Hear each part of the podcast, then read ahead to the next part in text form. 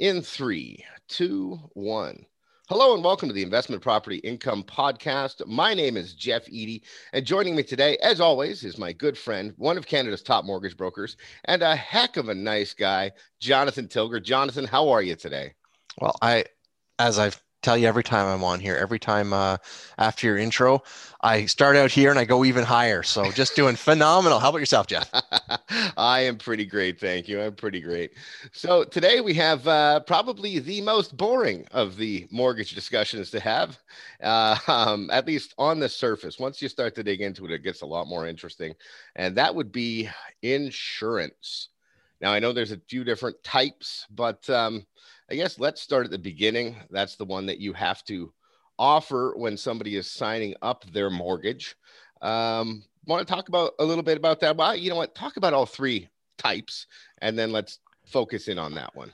All right. So yeah, there there are three, I'll say, insurances that come up that uh, that I need to discuss to some to varying degrees based on the client circumstances. The, the first one is your your CMHC or your mortgage I'll say your mortgage default insurance. This this is the one where if you got less than 20% down, it's a requirement.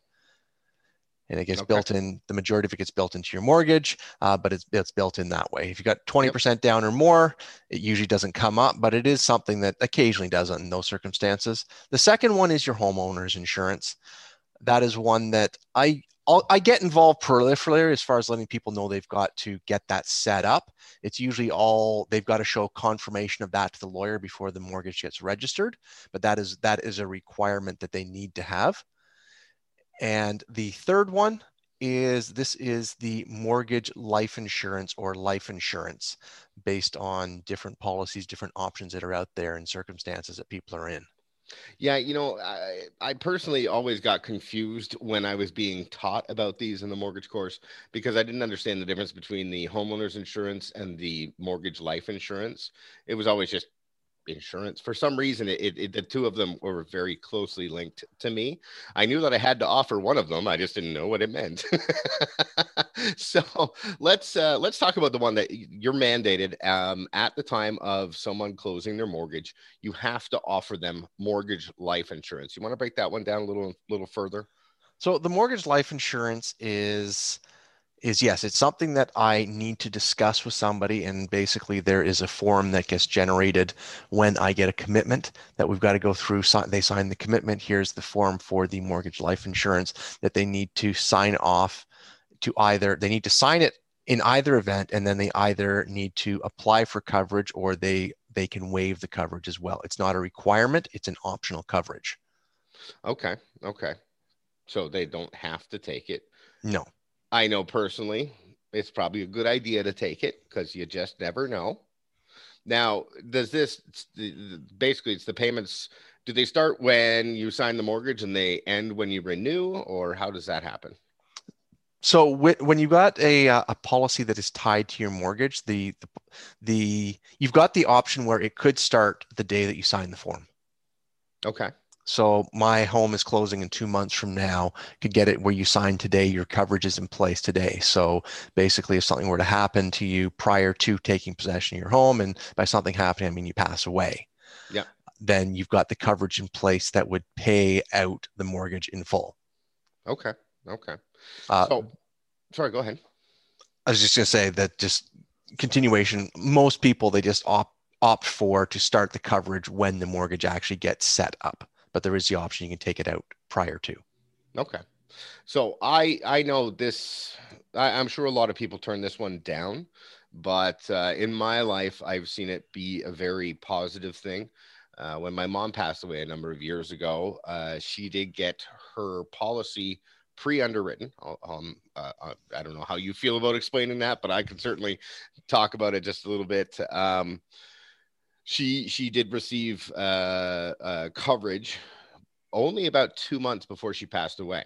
But because she was pre-underwritten, they couldn't dispute that she had a pre-existing condition. They she went through all the medicals, which was really important because it turned out she had cancer, and they couldn't say that it was a pre-existing condition because she didn't have it when she went through the medicals. So that's why pre-underwritten is is really good, um, super important. But I know that there was no challenges with the insurance company. They basically came over after, you know, I call it the business of dying, all the stuff that needs to be wrapped up. And when they came over and dealt with that, I think we had to check within two weeks to finish off the policy. And my mom was pretty happy that at least she got to leave something behind. You know what I mean? So yes. I definitely, I think that's a, a, I think that's an overlooked facet of uh, insurance that people, if they truly understood what it meant, could definitely benefit from. Yeah. So, I mean, you're saying you're saying pre-underwritten was was this a a life insurance policy or was it something tied directly to the mortgage? It was tied directly to the mortgage. Okay. Although I'm not sure if it like it just paid off the mortgage. Okay. It covered the amount owed on the policy, but she didn't have the policy done at the time, like the the mortgage. Sorry, the mortgage wasn't done at the time, but it was specifically to pay off her mortgage. So it was a mortgage life insurance. Okay. So when you're saying about it being pre underwritten, that's where there are different policies. And I'll just break it down and say that there are policies issued by different lenders and there are more. So as a mortgage broker, how I'm set up is I've got the, the policy that I typically offer is through MPP, which is a Manulife product. Mm-hmm. So it is, while it is tied to the mortgage, it is not, it's not tied to the lender. Okay. Yeah, that makes sense. Where, whereas a lot of bank policies, it's tied directly to the lender. Yeah, I was going to ask, do the banks have to offer it as well, or they would probably want to do it because it's a heck of a uh, marketing uh, way to market their their insurance products, right? They they will typically, yeah, they they will. I'll just say they will usually always market it. Yeah, of course, of course. But but I'll, I'll I'll just differentiate between tied to the lender and not tied to the lender because if you're tied to the lender, it means that on renewal, should something have changed with your health, then you're really tied to that lender, and you can't you can't necessarily go and renegotiate and move to a different lender because your policy is tied with that lender only. If you move if you move lenders, that policy is gone. Okay. Okay.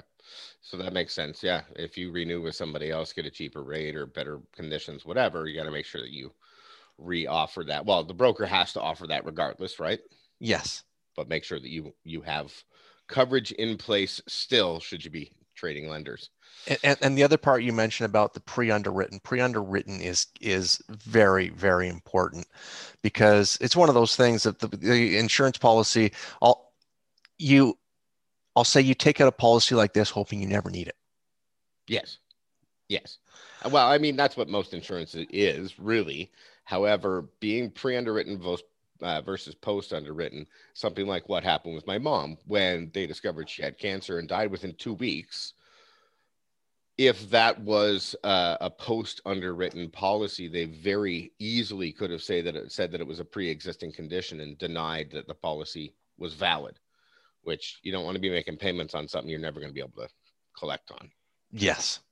And and there are if if you go back through there are I know there was a CBC marketplace done several years ago looking at some of these policies and some of the things they could use to as you say back out if the underwriting is done after the fact and there's all kinds of stories that, that they've pulled where hey people thought they had the insurance in place they turn around and well they got paid their premiums back which is a big difference from the $500,000 debt they're now struggling to carry because the primary income earner has passed away. Yeah, yeah, that's uh, that's a big thing I would say in general with insurance is to make sure that it's pre-underwritten because post-underwritten, that's tough. Yeah, and and I'll I'll just say in general with this, uh, my my preference and what usually makes a lot more sense for clients is if uh, particularly if they're in a situation where insurance is really required for them and, and and the the number one number one scenario to look at for this is you've got kids mm-hmm. i mean a, a, single person hey you pass away going okay who cares? Your cats will eat you. Are you making fun of me? Are you? Ma- but but when when when you've got kids, you want to make sure your kids are taken care of. Particularly, you got kids, a spouse. Uh, particularly if you're the, the primary income earner, that's where you want to make sure that that that they're taken care of, and they're not suddenly left with this huge burden, and they've got to sell the house. They've got to live differently because now you're not there. Yeah, absolutely. And I mean, that comes down to responsibilities and all that stuff, which I don't have. Uh, yes, my cats will eat me should I die in my apartment. Uh, but um, so let's talk about the the next type of insurance that uh, you may or may not require, and that's the CMHC Genworth uh, Canada Guarantee mortgage insurance. Sorry, this is this is actually where I used to get confused because I didn't understand the difference between a mortgage life insurance policy and mortgage insurance. Yes. So enlighten me, Jonathan. Spread your wings and fly, little angel. So, so this one actually, if you go through the terminology, it's actually your mortgage default insurance. Now, who does this one protect? It doesn't protect you, the homeowner. It protects the lender. Yes. And so essentially the, the policy is put in place that you as the homeowner buying with less than 20% down are required to pay. Uh, the majority of the payment is built into the principal of, of the mortgage. Mm-hmm. So you get a four hundred thousand dollar mortgage. There's let's just say twenty five thousand dollar. Wouldn't be that high, um, but it would be about sixteen thousand dollar insurance policy on that if you're buying with five percent down. So you're actually paying back four hundred and sixteen thousand dollars. So this is only required when you have less than twenty percent down payment. Correct it's required I, I wouldn't say only it's required with less than 20% down. There are some circumstances where if you do have 20% down it still may be required uh, but that that's too broad and they're they're usually small little niche things so but there are a few circumstances where it may come up with less than 20% down. Okay. Um, and what happens to that? Let's say you miss a couple of payments. What happens there well, you miss you miss basically it's once you hit once you miss three payments, that's when you get foreclosed on. So you as the homeowner, you would get foreclosed on, and then the lender would then, uh, if they chose to, would then go back to the mortgage insurer who would pay off, and they they would handle the foreclosure and sale of the house. Okay, so this does nothing to protect the homeowner from missing a payment. This just means the bank's got its butt covered by giving you a, a higher risk mortgage. Exactly. So basically, it covers them off if you've got less than 20% down. And does this get reimbursed to the homeowner at any point? Does this, uh, is there any way to recoup the cost of it? Really, I guess is what I'm saying.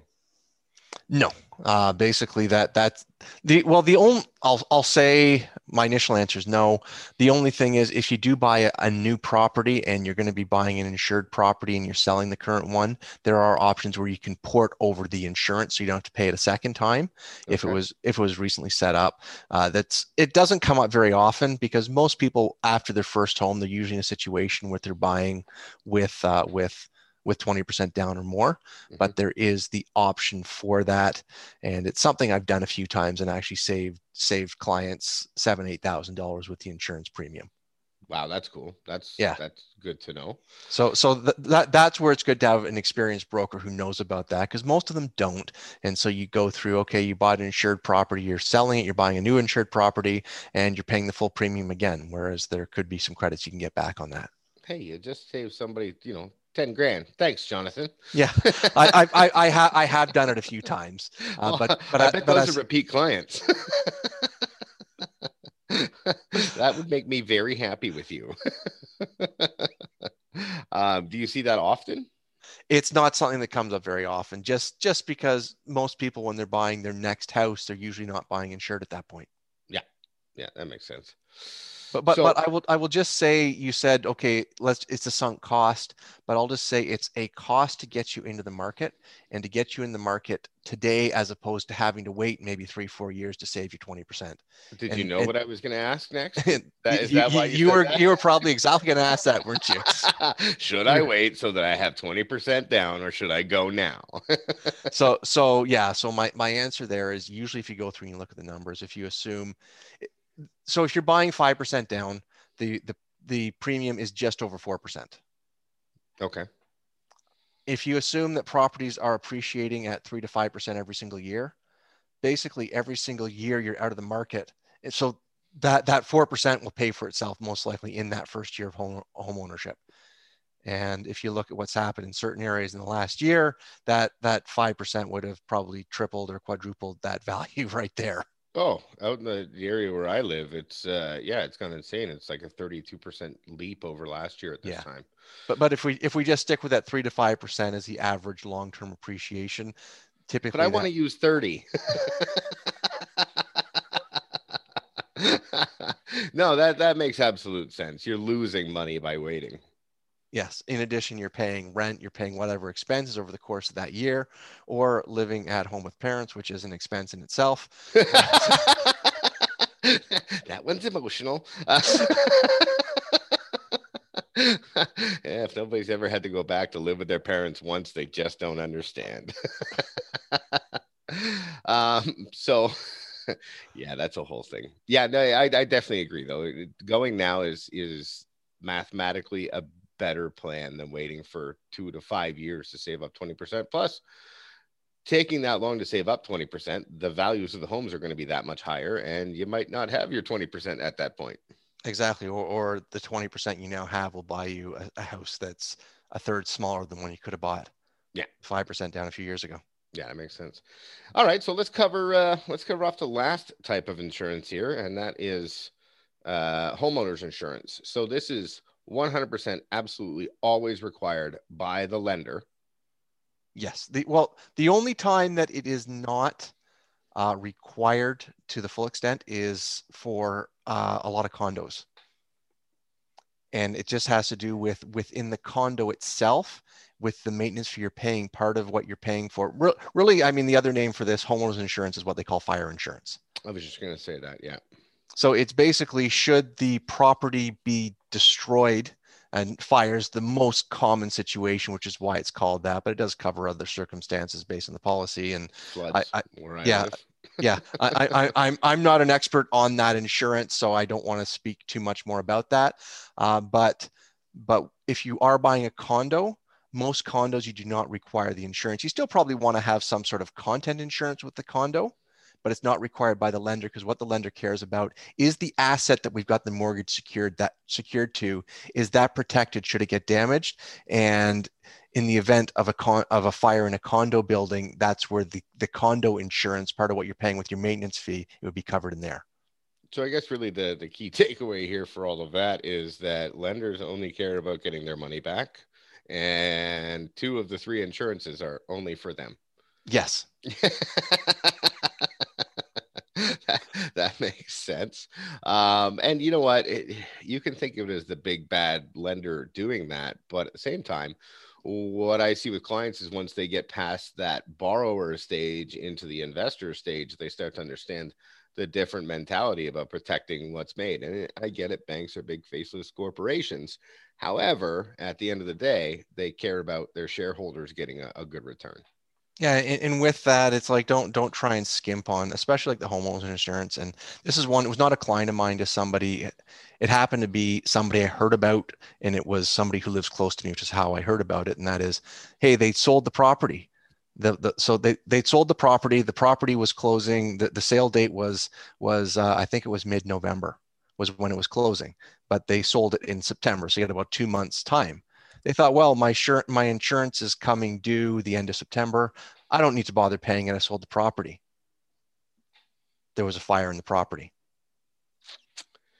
Yeah, I think So- you so- told me this story. once. So so for for what equated to I think it was maybe a 20 or 30 dollars for that month month and a half premium. oh, Yeah.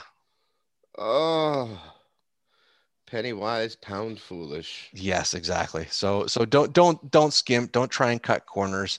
It's for really especially I mean the homeowners insurance I, I think the policy is like somewhere around 7 or 800 dollars for the year. Well, I mean, truly, if you can't afford the insurance, you can't afford the home, right? Yeah. That's uh, that's that terrible thing. So I think we've got a, a few key points here to to understand. First of all, um, but why don't you sum it up? What are the key points to really understand about three types of insurance? Um, basically, you're going to be paying if you're buying a house, you're going to be paying for insurance, and you're going to be paying for several different kinds of insurance. Death, taxes, and insurance. Yeah. Yes. So so so to, to to to sum it up, you've got. I'll I'll start with the insurance to protect the lender, and that is the mortgage default insurance. Less than 20% down, it's required. It's just built into your mortgage, and that's just I'll just say it's a fact of life if you're buying less than 20% down. But as we went through and spoke about, to buy less than 20% down gives you many advantages, get you in the market, appreciation, everything else. So well worth it in my opinion. Yeah. The second one is your your homeowner's insurance or your fire insurance. Again, something that is required um, in most circumstances. I said con- condo's the only one where may not be, but uh, but basically required. And I just it's a, ne- a, necessary cost. I say of owning a home should something happen in the home to make sure that that uh, that you're protected that your your investment in your home is protected and also the lender they require to make sure that their investment in your home is protected and the third one is the life insurance or mortgage life insurance uh, that is something again especially based on circumstances that is usually highly recommended if you've got dependents. Uh, but another circumstance as well i mean as you said if you just want to make sure you, you leave something leave leave a nest egg leave something behind for your loved ones it's a great thing to have. Yeah absolutely and i'm i've definitely been the beneficiary of that uh, knowing that that uh, it has helped not only my situation but many other people that's that's a big one so i would say uh, definitely from my point of view we need to know pre underwritten and post underwritten the differences there uh, definitely that getting in the market now is better than waiting for 20% to, to accumulate in your bank account because uh, you're losing out on money by doing that. It's worth the 4% purchase cost. And then, yeah, just the last one, making sure that uh, you protect what you're building and it's going to be required by the lenders, but make sure you got a good policy there because you're, you don't want to, don't want to end up with that terrible, terrible incident where somebody stopped paying their premium for a month. Jonathan, as always, thank you so much for the wealth of knowledge that you supply and uh, joining me and, sharing that with the world. Is there anything you want to say to uh, wrap us up here? Always a pleasure speaking with you, Jeff. Thank you very much, everyone listening. Uh, glad you can tune in and look forward to tuning into our next uh, our next podcast.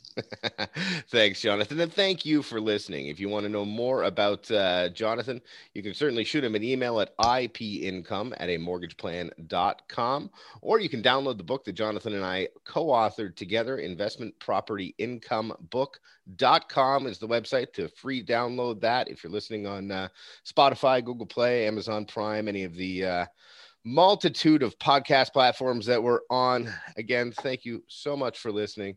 Download the book, shoot Jonathan an email, and uh, we'll see you next time on the Investment Property Income Podcast. Talk soon.